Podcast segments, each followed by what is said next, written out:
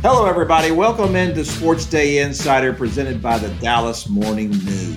I am Kevin Sherrington, joined by my old pals Evan Grant and David Moore. Fellas, how are we all doing? Dave, uh, Evan, aren't you up in uh, Toronto? I am. That is where the Rangers are playing, and at, as of this time, we cover the Rangers when they play road games. That's great. Uh, Evan, what kind of... What kind of comment was that? What? I was eating a gummy bear.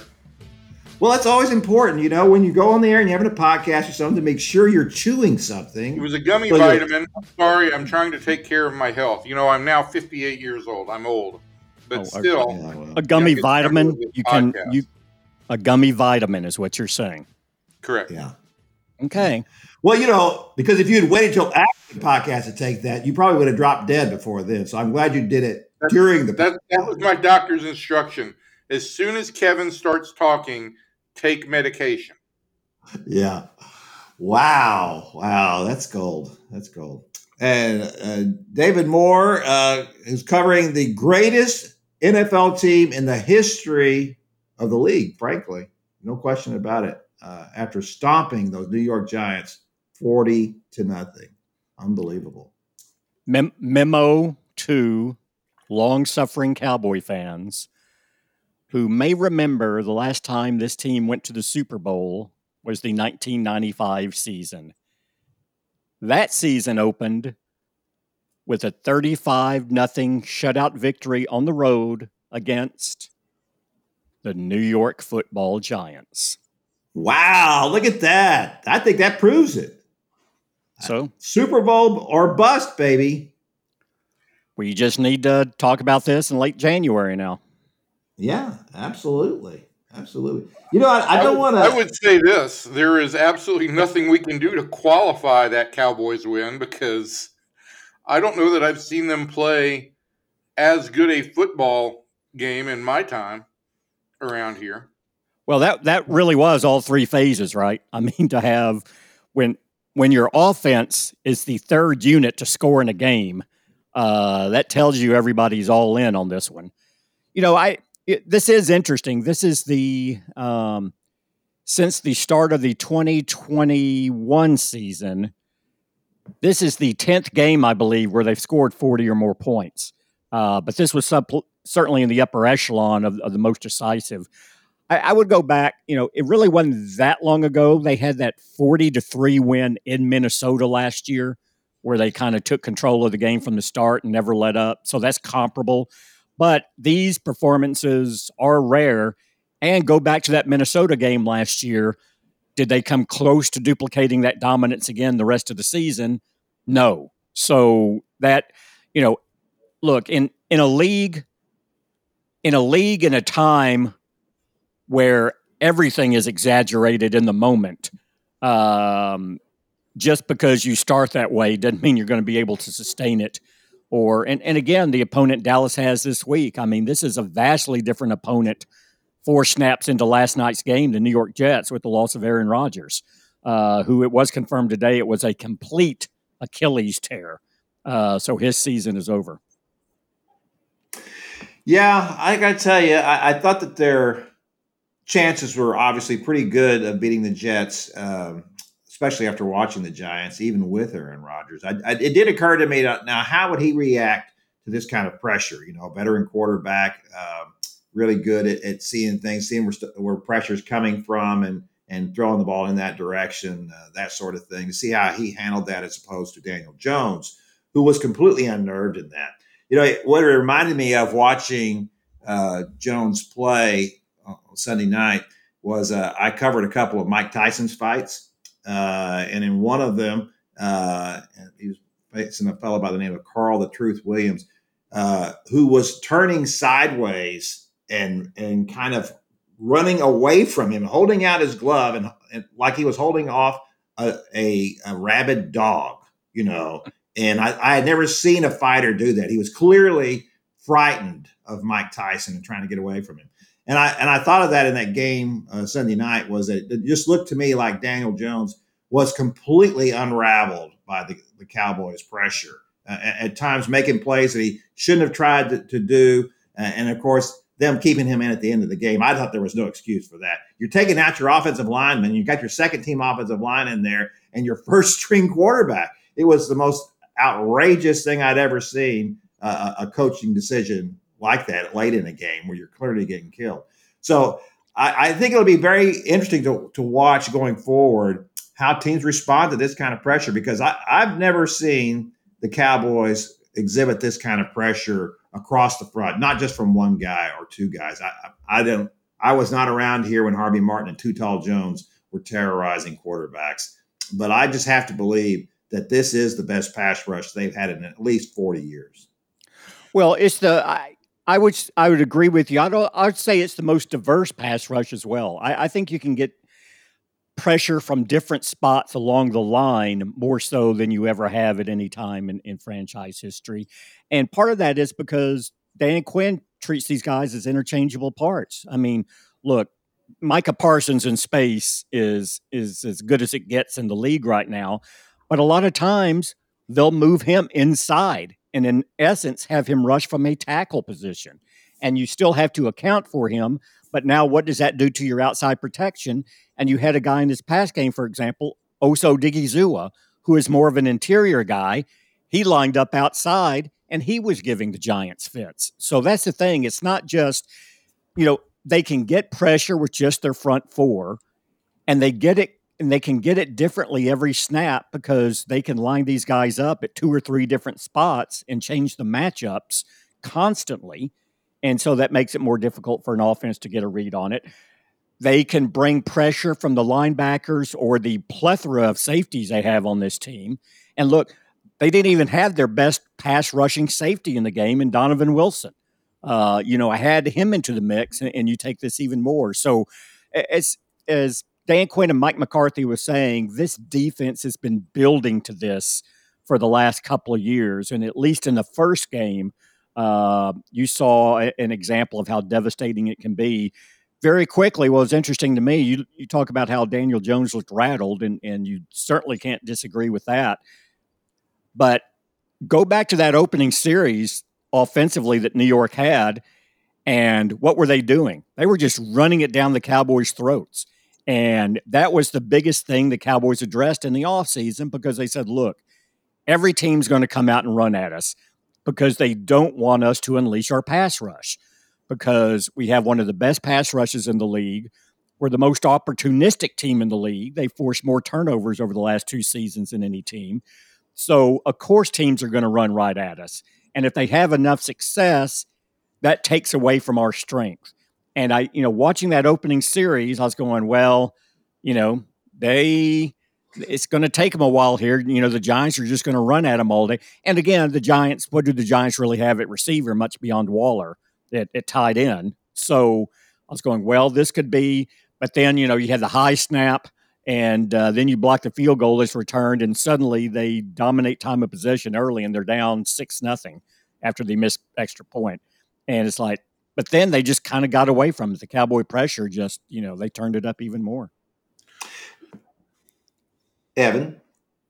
Well, I the only question I have is, and I, I said this when we started, that there's no qualifiers on this win because it was such an impressive performance all the way around.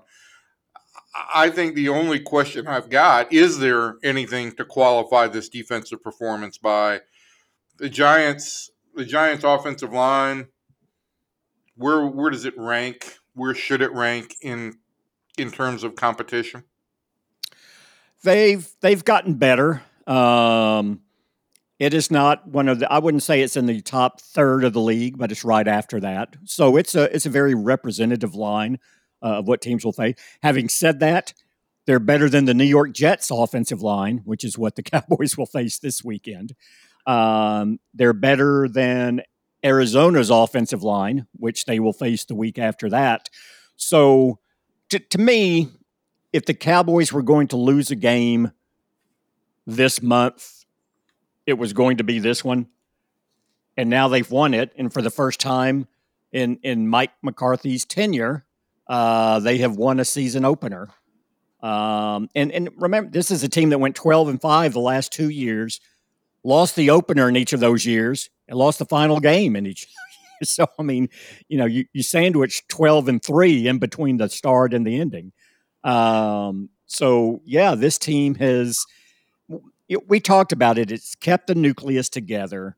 And we touched on this last week. I mean, not only keeping the nucleus together and, and young players making, you know, expected and in some cases dramatic improvement from one year to the next, you add a veteran offensive presence in Brandon Cooks and a veteran defensive presence in Stephen Gilmore.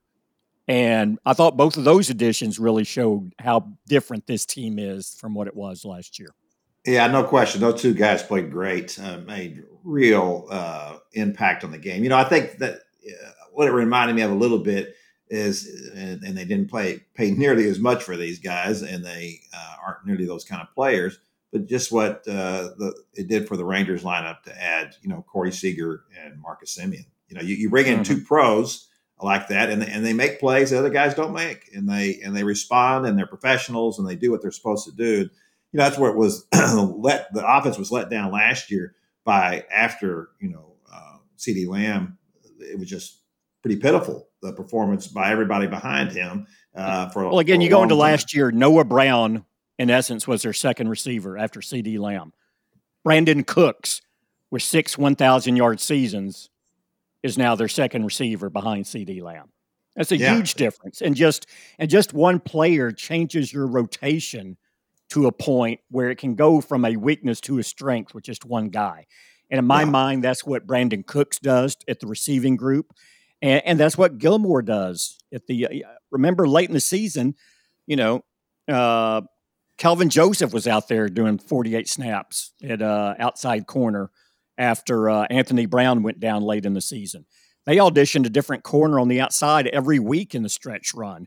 And then just, you know, kind of settled in on the position. And, and actually, uh, McQuamu, who played corner in college and they'd moved to safety, wound up on some time out there. Uh, but now you have Gilmore in there, and now suddenly Bland is your third uh, corner instead of your starter. You're going to get Jourdan Lewis back, who you didn't have last year. Uh, it, at this stage, they have an abundance of riches, uh, or uh, they're about to have a few more. Like we said, a shutout to open it, and two of their best defensive players on the back end, and Donovan Wilson and Jourdan Lewis, weren't even active for the game. All right, well, so let's talk about you. Go ahead. Go Ed. ahead, Kevin. I'm sorry. I'm jumping to conclude. Well, I just want to say real quickly, well, I, I think what was, what was overlooked in this game, too, was the play of Trayvon Diggs. You know, he he, he makes the hit yep. on Saquon Barkley to force the interception. It was ruled as an interception. Uh, then another then hit he, forced a fumble. That is stripped for the fumble. You know, this he looked like a guy who would have played at Alabama. Now, that's not the way he played at Alabama, but he looked like a guy who would have played at Alabama. I watched Malachi Moore in the game against Texas the other day, and, and he had a tremendous hit in the end zone to break up a touchdown catch. Uh, and I thought, that yeah, that's a classic kind of uh, Alabama uh, play. Now, all of a sudden, uh, Trayvon is doing that. You know, we've all criticized him for his Ole style of tackling, you know, uh, and, and his his – Uh, hesitance to to stick his helmet in and get involved. Well, those were two tremendous plays that had nothing to do with picking off a, a, a pass. So if he's going to add this to his repertoire, this is how he's going to play, you know, from here on out. And and I think I saw somewhere where there was a feeling that maybe Gilmore had had that kind of influence on him. David, I wanted to know if if if, if uh, Diggs was asked about that and anybody and he said anything about uh, those kinds of plays. Yeah, he did. Uh, it, it just very quickly, it was a quick, he said, well, do you think after these hits, do you think that's going to quiet, you know, some of the critics out there who question your, you know, physicality and, and tackling technique? And he said, well, I sure hope so. And, but, but, but to me, what this shows is, this is the other thing. Dan Quinn will tell you, and he's coached uh, one of the better defenses in recent memory in, in Seattle. Uh, during their title run. And and in talking to him in training camp about what were some of the common denominators of some of the best defenses, you know, throughout N F L history, uh, you know, th- those Baltimore Ravens, that Seattle team, um, you know, the the Steel Curtain, I mean, just just so many, you know, so many units. He said tackling. You know, first of all, if no one talks a lot about it, you know, they all had different D N A traits, whether it was pa- rushing the passer, whether it was, you know, outstanding coverage, whatever. But you have to be a good tackling team or you can't be an elite defense. And, and that was kind of an area where they were deficient, right? And, and to have to have a player in Trayvon Diggs who clearly has a unique skill set, which he showed by becoming the first player in forty years to record eleven interceptions in a season, to then just one year after that to really show that, okay, now I'm adding this physical edge to my game and being a tackler, which, you know, was questioned about me. Hey, look, it even goes back to the playoff game, right? The play to Kittle, uh, you know, that big play to Kittle in, in the game, which was where he couldn't get the interception, but if he could have made the hit, then the, the tone of the game might have been a little bit different there. But for a young player like that who's made a name for himself already as a playmaker, to then go, well, that's not enough. It's not just about me. I'm buying in on what the team concept is, and I'm one of the leaders. I need to show that. It really is a really is a key element in my mind that probably we haven't talked about enough. I, I think it says a lot about him. I think it says a lot about the accountability everyone on this defense has and how serious they are about being a special group. Again, a long way to go, but they've been together. Um, and, you know, that's you're starting to see this was a very good first salvo of what this group can become. All right. So, David, you when you say a long way to go, that, that brings me to my next question for the two of you guys, which is is very simply, as you know, Cowboy fans are a very restrained group. Um, yes. They they're they're very slow to offer, to offer judgment. Yeah. What is to stop people from like basically making Super Bowl reservations after game one based on what you guys saw? Well, again, there's no there's no moderator in place, right? You're either you're either like this team is the best or it stinks. You know, there there's very little nuance or or people swing more on the Cowboys, I think. In part because there is so much attention placed on them constantly. Uh, it's the same thing with Dak. Is he one of the best quarterbacks in the league, or is he completely useless and they should move on? I mean, that, that seems to be one of two camps. You have to be in one or the other, and you can't be anywhere in between, or you're not part of either camp. And so what use are, are you? You know, what does your opinion matter? So it's the same thing with whether the Cowboys are good or bad. I, I will say um, – I, I still think the twenty-seven years of emotional baggage this team carries will prevent anyone from saying this team is different until they get past the divisional round of the playoffs. And, and that's the thing. I think, you know, as as cathartic in some ways for, for some Cowboy fans as that victory was in the opener against the Giants, I think a more significant portion of fans are just kind of shrugging their shoulders saying, eh, I've seen this before. I'm not going to get sucked in after one game and say this team is different. Uh, you know, this team has to show me it's different in January and see if they can get to February again to play football. So I, I think, and to me, that's always one of the more difficult disconnects that the Cowboys have had in recent years of managing success and expectations is, even when they've had a high level, um, a large portion of their fan base is still highly skeptical for, for understandable reasons. And, and you know, I, I kind of wrote that after this game uh, Sunday, and I, I think that's the case. If you, if, you, if you didn't take the Cowboys' history into account, if you didn't take it's been twenty-seven years and they haven't been past the divisional round, were the number one seed several times, didn't even win a postseason game, you took all that off the board and just said, okay, Dallas has been twelve and five the last two seasons. Um, you know, they're better at receiver. They have one of the better defenses in the league. Where, you know, where should this team rank? You would have put it in the conversation for one of the prime Super Bowl contenders, especially in a conference where there aren't as many good teams at the top as there are the A F C. But I think most people tended to go, well, it's going to be Philadelphia or, or you know, San Francisco, and Dallas is right after that. But uh, the only team with a better regular season record since the start of the twenty twenty-one season, right now, counting one game into this year, is Kansas City. And the only the two closest teams, that Kansas City was ahead of Dallas. Buffalo was tied with them. Both of those teams lost on the opener. Dallas won.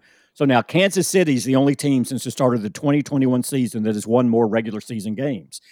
But you don't hear them in that conversation because of their decades of postseason inability to get past the divisional round.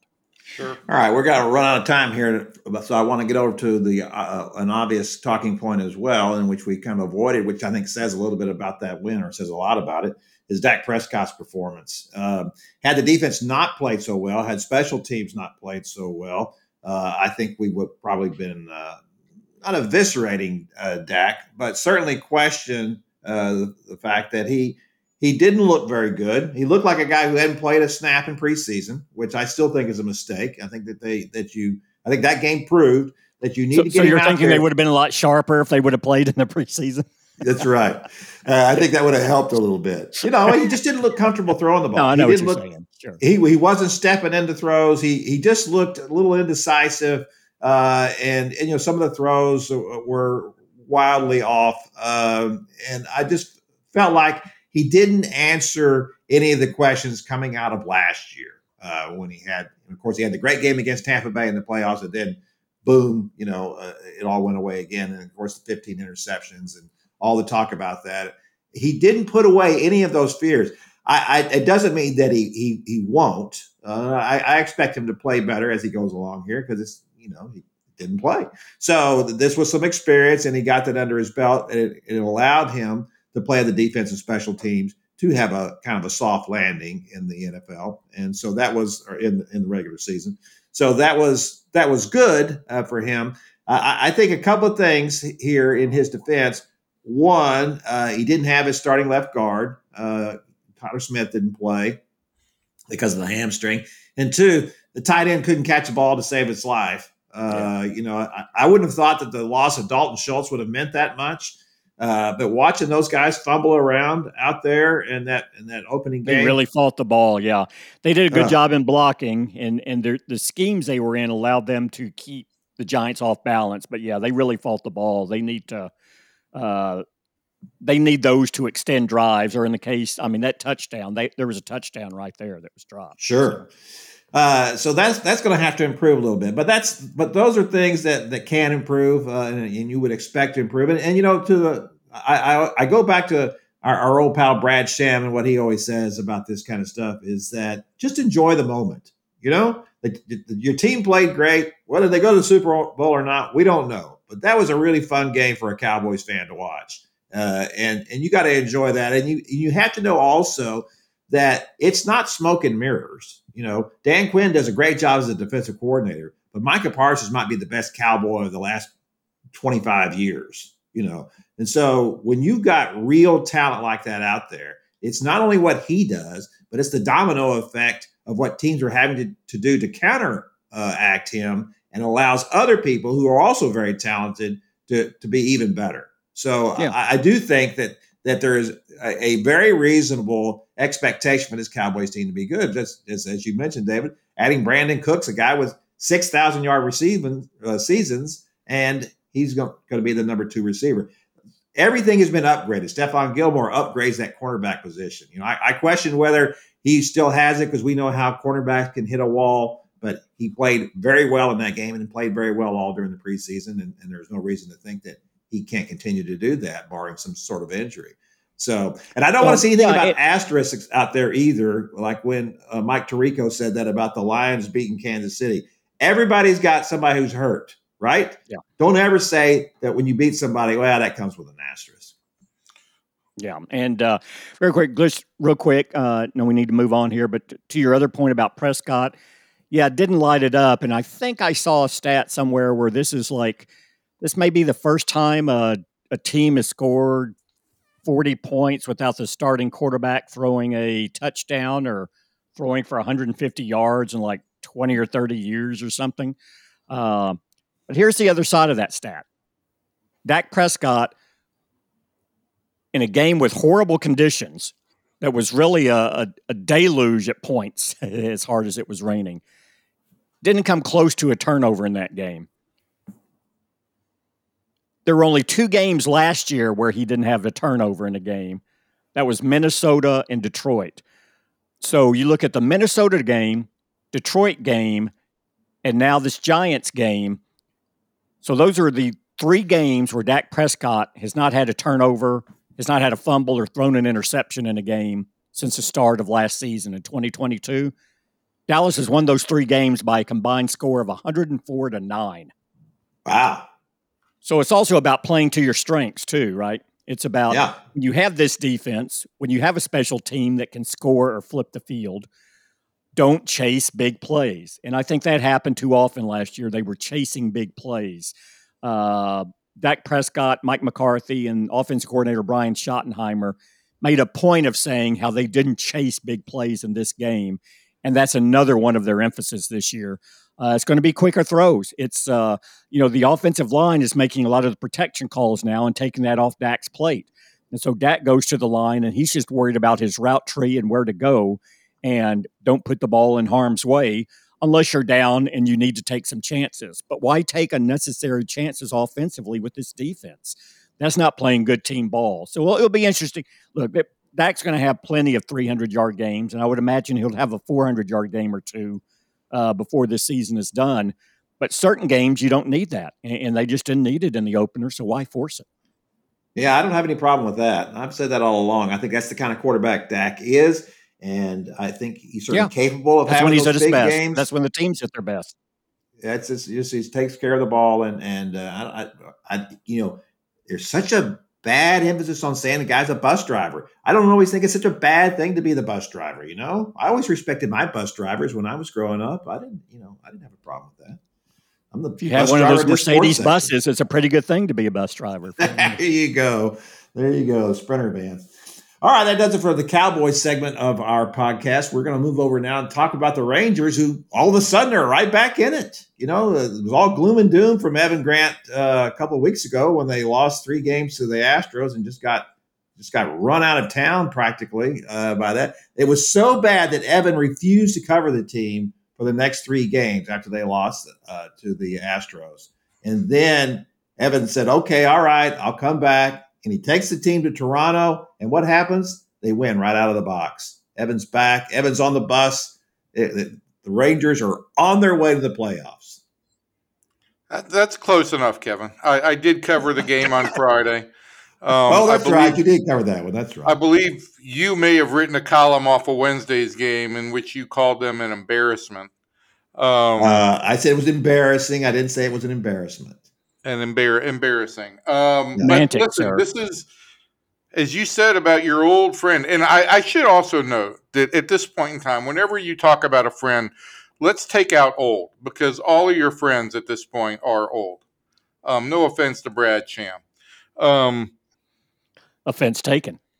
Yeah. But this is the beauty of playoff baseball, man. You, you, tight races, things change on a dime. I came back to the hotel room last night and was watching the end of that Seattle Angels game, and it's it's craziness, right? It, it, Julio Rodriguez hitting a game-tying home run, and then the Angels scoring go-ahead runs in the eleventh.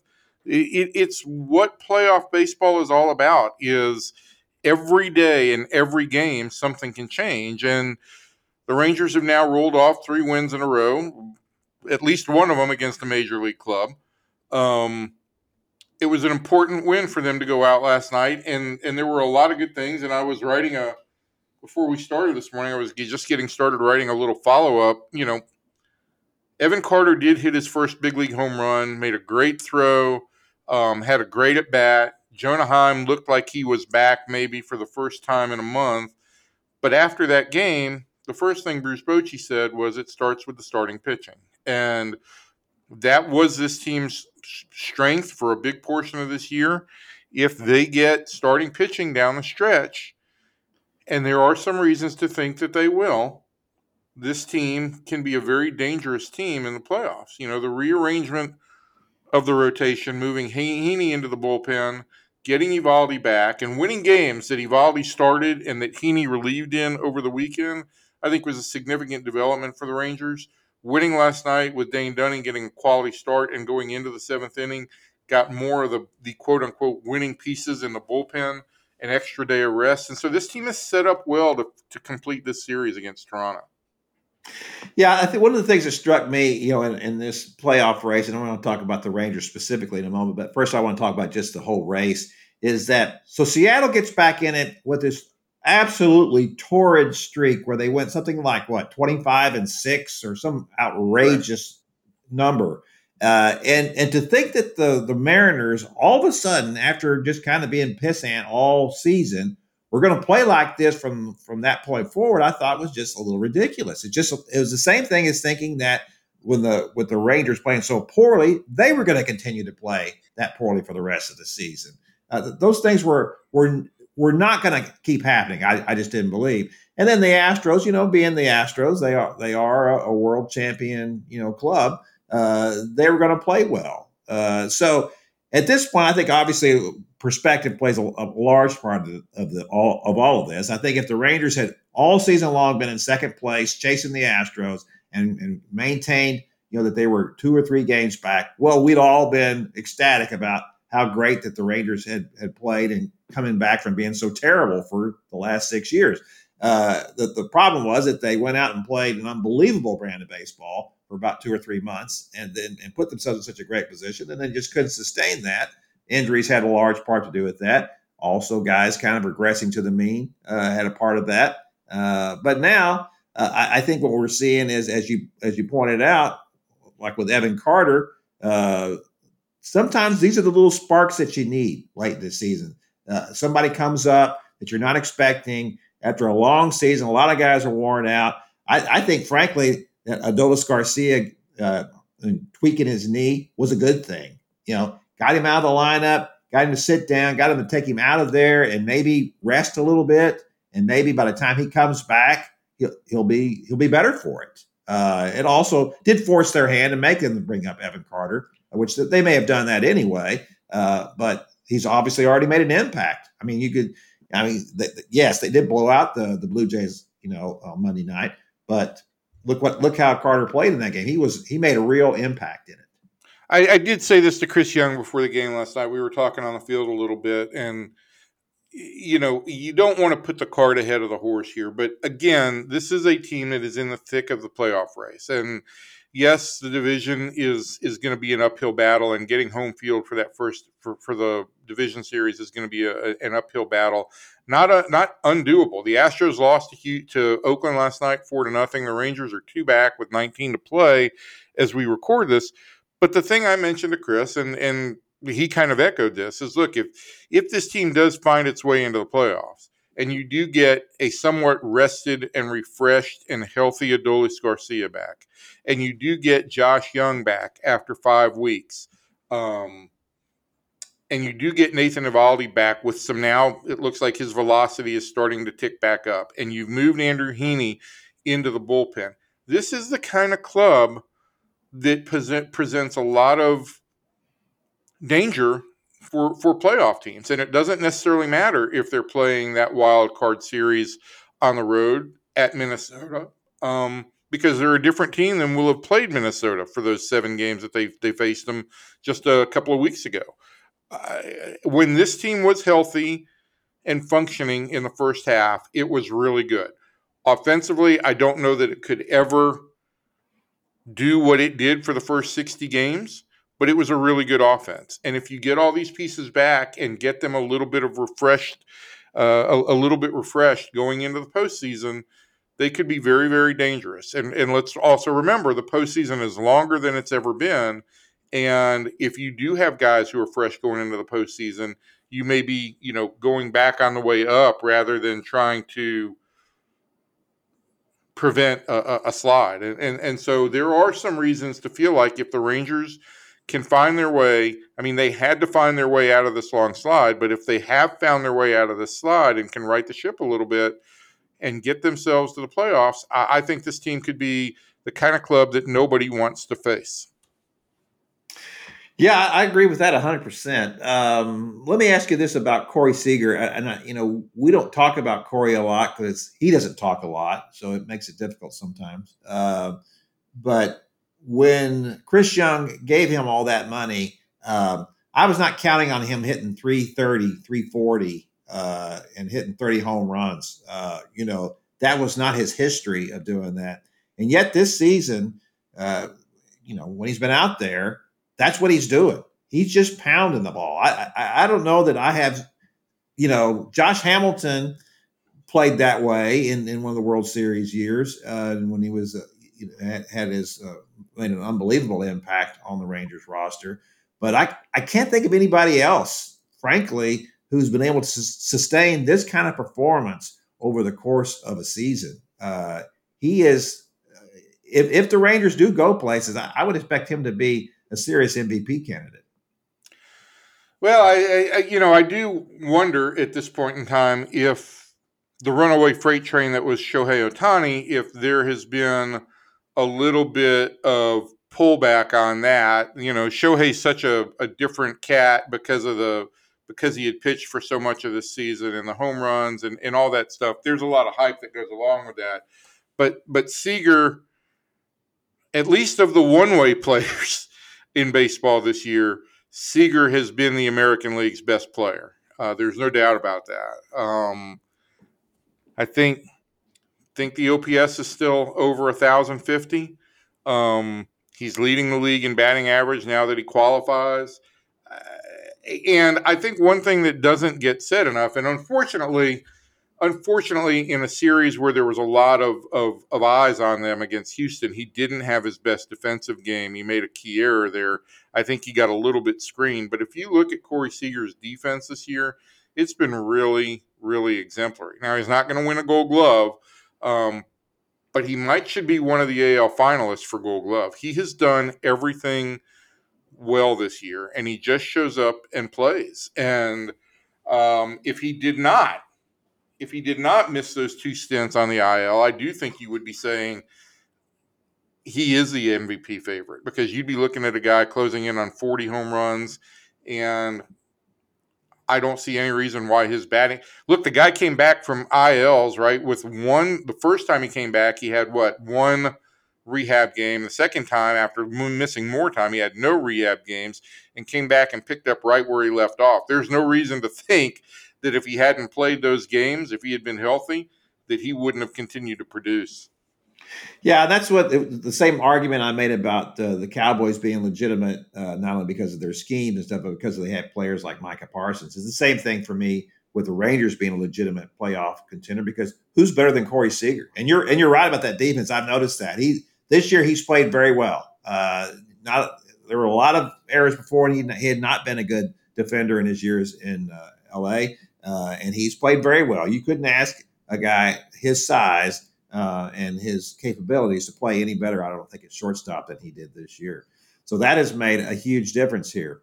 Uh, Evan, so if we're looking at this uh, roster as it shapes up right now, uh, what do you expect will happen when some of these guys start to get back? Uh, and how do you – what would you expect – and I, don't, I guess we're jumping ahead of the horse a little bit here, but I want to go ahead and just say uh, – If you had a if you had a playoff rotation for you, what would it be today?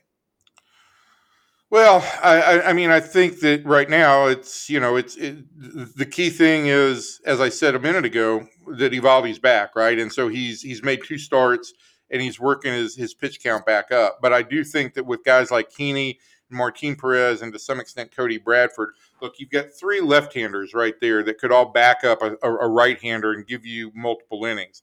So it gives Bruce Bochy potentially in the playoffs, obviously, the, the ability to pull the pull the trigger a little bit more more quickly and to potentially force the opposing manager to use his bench a little bit more early. Um, I, I I think the big question would be, would the Rangers um, in the first round? You're only gonna you're only gonna have three starters. So the question would be, who goes after Scherzer, Eovaldi? Would it be uh, John Gray, or would it be Jordan Montgomery? And I, I think that that's a little bit of a coin flip just based on how those guys pitch down the stretch. Um, with all three, if you go with the three right-handers, right, if you go Scherzer, Eovaldi, Gray, you could back them up with three lefties um, in Perez, Heaney, and Bradford, or Montgomery. Uh, so I, I think there's some there's some attraction there. Um, really, Evan, real quick, what what about potential first round matchups? Would there be, as far as the teams they face, would you lean with one of those guys as a third starter over the other? I haven't I haven't looked that far, David. Just at like what they would, how much it would play out if they're playing Minnesota versus if they're playing Tampa Bay, mm-hmm. yeah. versus the possibility of playing either a Toronto or or. or, or I don't think they could play Toronto. I think still it's three it's three teams in the mix, right? Or just two that they could play, I guess. It, uh, so you you'd have three wild card yeah. teams, and I, I the Rangers aren't going to finish with the first wild card. They'll either finish th- with the fifth overall record, which would play the number four team, which would probably be Tampa Bay, the mm-hmm. sixth overall record, which would play the number three team, which is Minnesota. Or there's the possibility still that they end up winning this division, Win the division. finishing yeah. ahead of Houston and getting the bye into the uh, the A L Division Series. That's the longest of shots because they trail Houston by two with nineteen to play. But uh, I think all of those are still somewhat realistic, and I, I, I don't think the Rangers are going to try and get too cute. I do think that that they've got they've got a lot of different weapons that they can employ, and the fact that now Bruce Bochy has these guys to help him get through, say, innings five, six, and seven, or four, five, and six out of the bullpen. I think that's going to make I, I think that's going to make Bochy and the bullpen a lot more effective in the potential for a playoff series. Yeah, that's the thing that, that's interesting to me about the Rangers is that I think they'll be a better team in the playoffs than they are in the regular season, simply because the rotation will be shortened up. And it allows you to, to dump one of those guys back into the bullpen, uh, especially for that those longer relief roles, because that has been the problem: is getting from you know from four and five to to seven and eight, right? Uh, if if you can shorten that for the back end of the rotation, and those guys are not throwing anything, certainly not more than one inning. That's, you that's know, we've left Dane Dunning out. We've left Dane Dunning out too, and so if they went with a lefty in the in the number three spot, maybe you back them up with Dunning. You know, I, it, there's any number of ways they they could play this, but I think for the first six or seven innings, the Rangers have a lot of nice options. It's still going to come down to how do you navigate the eighth and the ninth. Um, but I think if those guys are rested, and I, I think if Bochy's got weapons to get him there, I think he can he can navigate a little bit better. See, that's what I'm going to ask you about. So, so let's let's take those things. If, if Will Smith and Aroldis Chapman, first of all, they're gonna they're gonna both have to pitch well in the playoffs for the for this team to go anywhere. They cannot pitch like they were, you know, in the, over the last six weeks. You know, that that won't work. Uh, so, is there a possibility though that with all of those guys, I, I think it probably it, it certainly benefits the Rangers the fact that Dane Dunning has pitched out of the bullpen, Andrew Heaney has pitched out of the bullpen now, and so when they get into the playoffs. If they do get into the playoffs, we keep. I think we need to make that a caveat. Um, it, it will help that those guys have been in that role and they are not surprised by it, because we've seen sometimes when a starter has been pushed into a role like that in the playoffs and they haven't performed well. Well, these guys have done that. Certainly, Dane has done it quite a bit. Uh, would you be comfortable running one of those guys out there in the ninth inning, eighth or ninth inning? Who's that? Well, are you talking about? Are you, you, know, you, you changed. He, you, you threw me a changeup, Kevin. You, you started. You started with a Aroldis and Will Smith, and then you gave me Dunning and, and those well, guys. Yeah, so. good, good point. Well, no, I, I, look, I'm, I'm wondering about one of the starters. Would would you be? Because you talked about that with Lance Lynn. If the Cowboys, or the Cowboys, if the Rangers had acquired Lance Lynn, you had said that you know he, he could be a starter for you during the season, and then maybe he could even roll in and become a closer for you at, at late in the game. Do you see that potential in any of the guys they have on the roster now? I don't think that they would make that dramatic of a change. And, and I think it's also just because I don't know that Dunning or Heaney have the kind of stuff to overpower some hitters. Um, Heaney's four-seam fastball plays a lot better Uh, than the velocity numbers show. Um, I think that's because of how it kind of how it approaches hitters and how it explodes. And so maybe there is some some opportunity there. I just think like if you get into the postseason with Bochy, you know, I think during the regular season, he has, because he's had the three batter minimum, he's sometimes, they've been a little bit slow on getting a guy up, and a bat, a pitcher has had to face four hitters, sometimes five hitters, uh, before they make a pitching change. That's not going to happen in the postseason. If a guy, if if a guy, the minute a guy gets up and a guy gets in a game, there's going to be somebody behind him. And if he doesn't put away the hitters that he's supposed to put away immediately, there will be a change. And the important thing, though, is that you've got to have adequate weapons to to, to choose from. And that's the biggest difference now, is I think they've got adequate weapons, whether the regardless of the inning, right? Regardless of whether it's the fourth or the ninth, they've got weapons that they can go to, and that he feels confident that he can he can make a move and still have somebody behind him. I think there's been some times when he had he felt like he had one guy to, that he could he could potentially trust, and he had to try and save him for either the highest leverage moment or for the ninth inning, and it just it always caught up with him. Yeah, no question about that. Well, you know, I think it's funny how we uh, you know winning a game in Toronto is just kind of like changing everybody's opinions about uh, what the Rangers can do. But it's also, as we noted, uh, Seattle is floundering uh, now, and the, and the Astros lost to Oakland. So we, we see that uh, that these kind of things can happen. It's going to be a close race. I said uh, a couple of weeks ago, I'd be surprised if there was five games difference between first and third place in the A L West when it's all over. Um, and I think that probably that will be the case. Uh, we'll see how they can put all this together. But I certainly think that uh, the Rangers uh, it looks like they are starting to find their way back. And uh, as as these guys join the, the roster, I think that they are going to start playing certainly better than they did the last couple of months, which is not saying a lot. Uh, so, and that's probably low bar. Yeah, low bar. All right, uh, that's going to do it for the Rangers segment of our podcast. We're going to go over now and talk about uh, college football. Uh, I went to Tuscaloosa last week, uh, and, man, that was a trip. Uh, getting there and getting back, uh, it's always an adventure. Uh, but it was uh, quite an experience to be there in that place. Um, let me tell you something. They take their football very seriously in Alabama. I don't know if y'all have ever noticed that. Um, you, you discovered but, that on you, you you uncovered that on this on this trip. I did. Well, I, I've, I've actually been there on, on other trips as well. I was the, I was there when Johnny Manziel, uh, you know, uh, submitted his Heisman case back in two thousand twelve. Uh, so yeah, and, and they have they have moved the Prescott the Prescott the press box to the other side of the field since then. They sold. They sold the uh, other one that made it into suites and gave it to the fans, so that the new press box isn't nearly as good as the old one. I, I, I complained about that, but nobody seemed to. Well, I'm sure. I'm sure that that will be taken under advisement. Making upgrades, yes, yeah. yeah, or renovations underway. Yeah, before the exactly. next game there. I don't know if y'all's take on this. I want to ask y'all what y'all think. Uh, just uh, and let me let me go ahead and ask you this first, then. So I don't know if you if y'all watched uh, the Texas beat Alabama thirty-four to twenty-four uh, in a game in which Alabama led for exactly sixty-nine seconds. Uh, does that tell y'all? Does it suggest to you that Texas is back, or do you think that well maybe Alabama is just not that good and uh, we shouldn't go overboard about this? So let me let me start with David uh, first on that. What do you think, David? I would say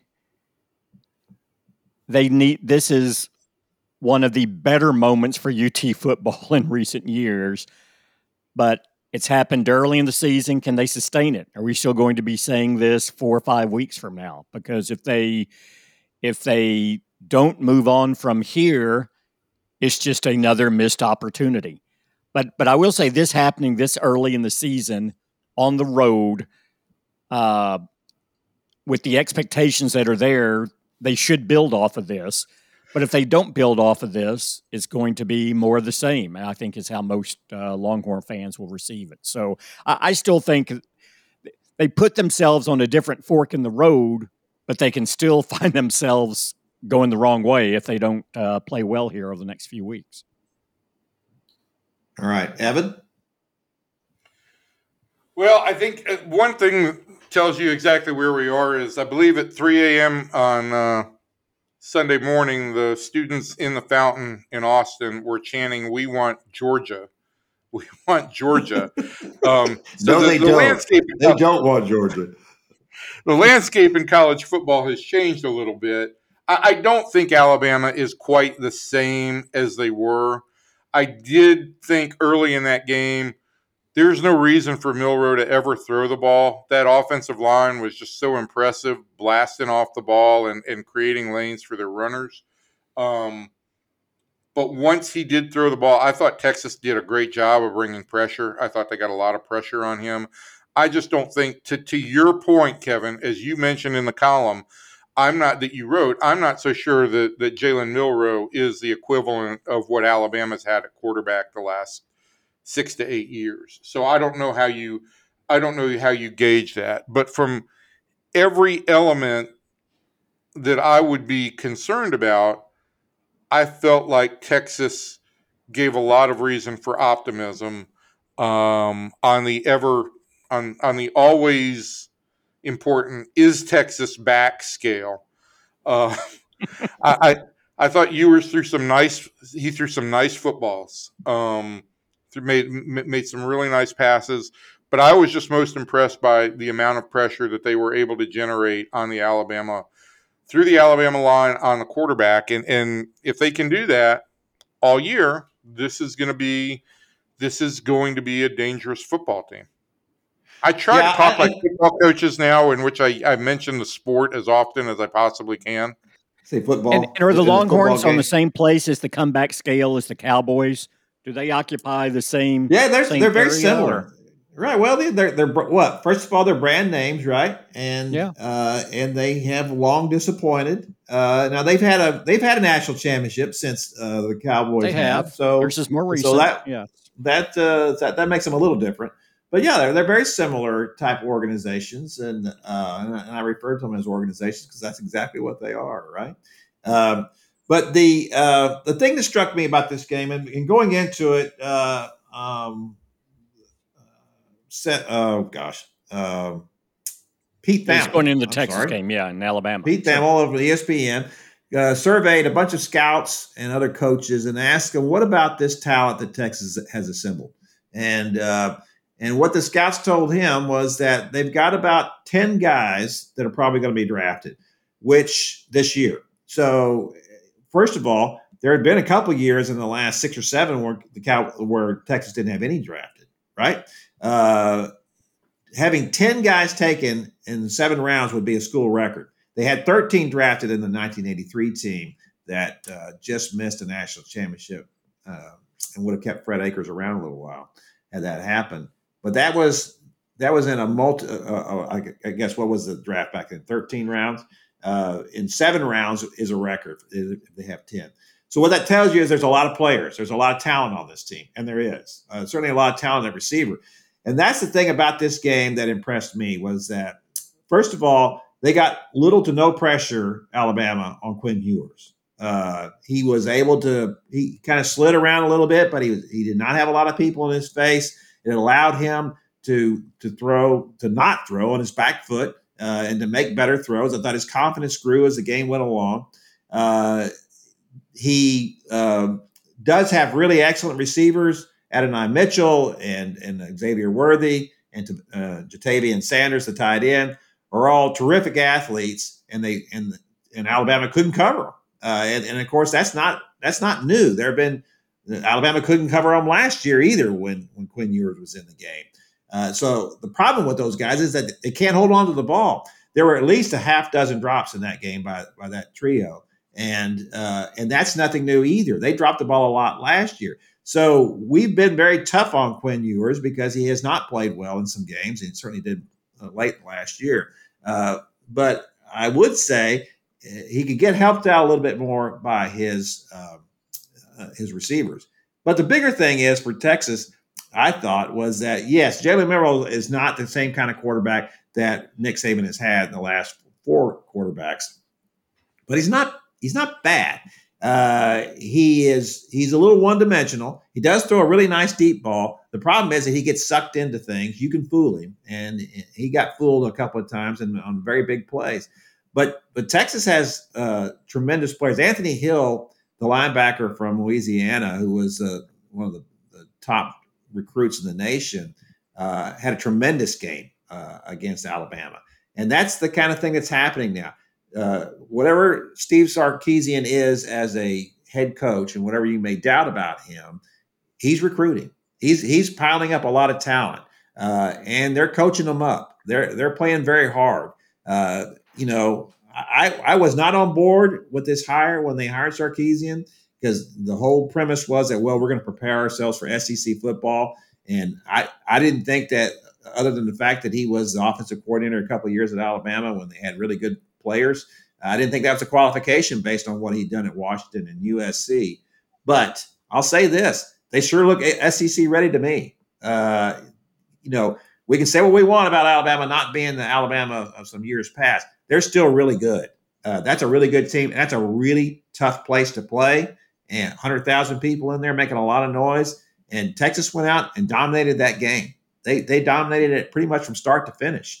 Uh, and that's a very impressive win. Now, they're going to have to keep doing that. And that's, David, to your point earlier, that's one of the columns I'm going to write later this week, is that uh, they said all the right things after the game, too. They didn't make it seem like, well, hey, here we go. We're we're ready for the national championship game. You know, you didn't hear any of that from Texas players. All you heard was, hey, it's one game, and we gotta we gotta keep doing this. Uh, and I think if, if the Texas players can really adopt that that uh, kind of attitude and keep that for the rest of the season in this uh, last lap of the Big twelve, I think they can. I think they can really go places. I, I can't disagree with you there. I mean, I, I do think that part of the problem in the last few years has been that every time Texas authored a big win and their fans inevitably started with the Texas is back thing, that, that the players and the and the staff wanted to join right in. Um, and I, I I think maybe the idea that, listen, they are getting ready for the S E C and they are getting ready to step it up, and maybe they are looking a little bit more I, – I, They're looking a little bit more at the long term than saying, "Hey, with each game we're back." Um, I, I, I think is is important. But listen, it comes down to this: they have, as you said, Kevin, they have a lot of talent, um, and talent wins in college football. And more than ever now, you know, it's about it's about gathering that talent and using it. Um, And Texas just looked like a multifaceted team against Alabama. It was a really good start. Um, really, and that's good. a big that, that, that's a big win for them too, because no matter what you say about Alabama, going into Alabama and winning there, that will look good to the committee when it, when it gets time to to uh, to make a decision here. And I will say, you know, obviously that's the that was the big non-conference win they had to get, and they got it. Uh, and you look at the rest of the Big twelve, um, Oklahoma didn't look real impressive beating S M U uh, over the weekend. Uh, T C U has has not looked impressive. Uh, already lost to Colorado. Texas Tech has not looked impressive. I, you know, Kansas State's playing well. Uh, I, I think they'll they'll be an issue for uh, Texas this year. Uh, th- there will be there will be things that you know uh, there, there are some roadblocks out there. Obviously, starting with Oklahoma on, the, on October the seventh. Um, But I do think this really sets up well for Texas uh, to make the college football playoff. If they win, if they win the the uh, the Big twelve, they will be in the college football playoff. Uh, I'm going to make that prediction right now. So we'll we'll see how they do uh, going forward.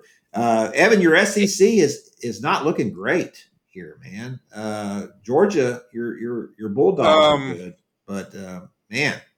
Uh, the rest of the league struggling a little. Well, the Bulldogs haven't played anybody yet either, um, and they they uh, they finally played South Carolina on uh, on Saturday.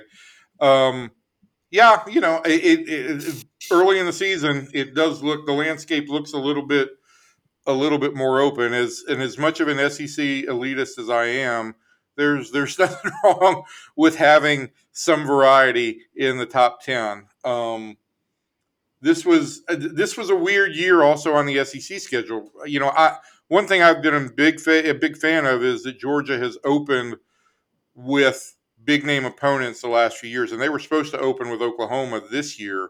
That game was moved because of the S E C scheduling um, down the road, and so they ended up with Tennessee, Martin, and Ball State.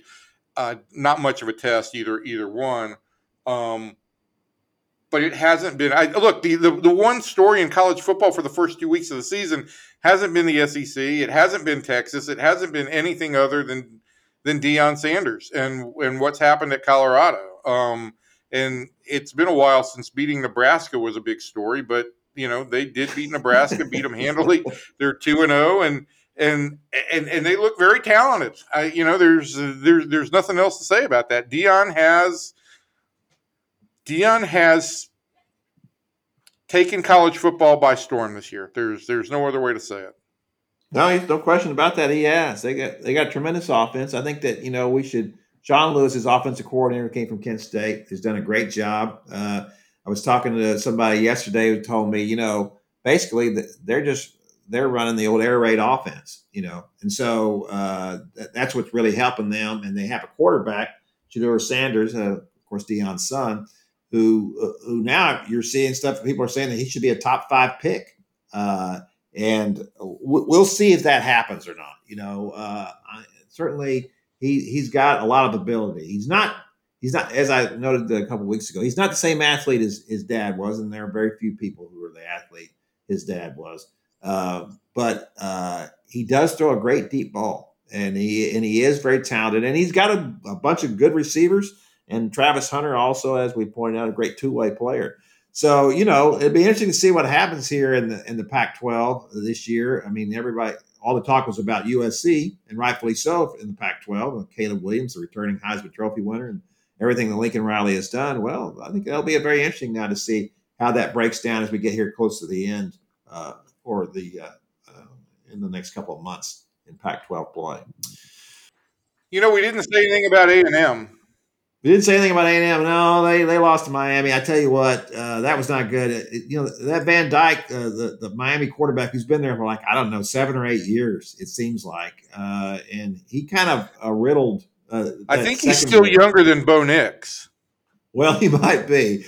But I tell you, uh, that that's not a good – that's not good losing them. And you, you didn't just lose. You kind of got run out of the building a little bit there. You, you know – Uh, Bobby Petrino has improved the offense. He can't do anything for the defense, though. Uh, and, uh, you know, I'm hearing some rumbling uh, from people uh, about uh, what are the possibilities that we could buy out Ojimbo, uh, which would cost them, I think, what, seventy million dollars to do that? Um, I, I think there are people – especially, look, you watch. If Texas is really good this year, if Texas makes the college football playoff and does anything after that, Uh, I, I would not be surprised at all if Jimbo has, if he only wins seven or eight games, uh, I, I could see those people decide we can't have this. We can't, first of all, we can't have Texas coming to the S E C and coming off a college football playoff appearance. And then we're just muddling along here at, at seven or eight wins, a, a, a, a normal Kevin Sumlin kind of season. So, uh, it'll be interesting to see what happens down there. Uh, I think that, uh, uh, There, there is no bigger underachieving group of players in college football right now than at Texas A and M for everything that Jimbo has assembled there uh, in the recruiting classes. So uh, he's got to get this thing going in a different direction. Well, and coming from us, three big underachievers ourselves, that's some, that's saying something. Hear, hear. Well, you're just to call us underachievers. You're you're implying that there was something expected of us. I don't know that. Again, that's it goes the back to the all. bar, the the low bar from earlier. Low bar. I'm pal. I'm a big. I'm an overachiever, pal. There was nobody expecting anything out of me. uh, that's certainly what any of my counselors would have told you.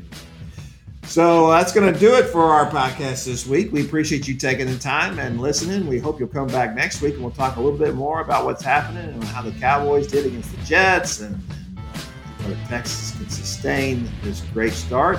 Uh, and then all kinds of other topics as long as well as the Rangers and maybe making that playoff run. So from everybody in here to everybody out there, thanks, and we'll see you next time.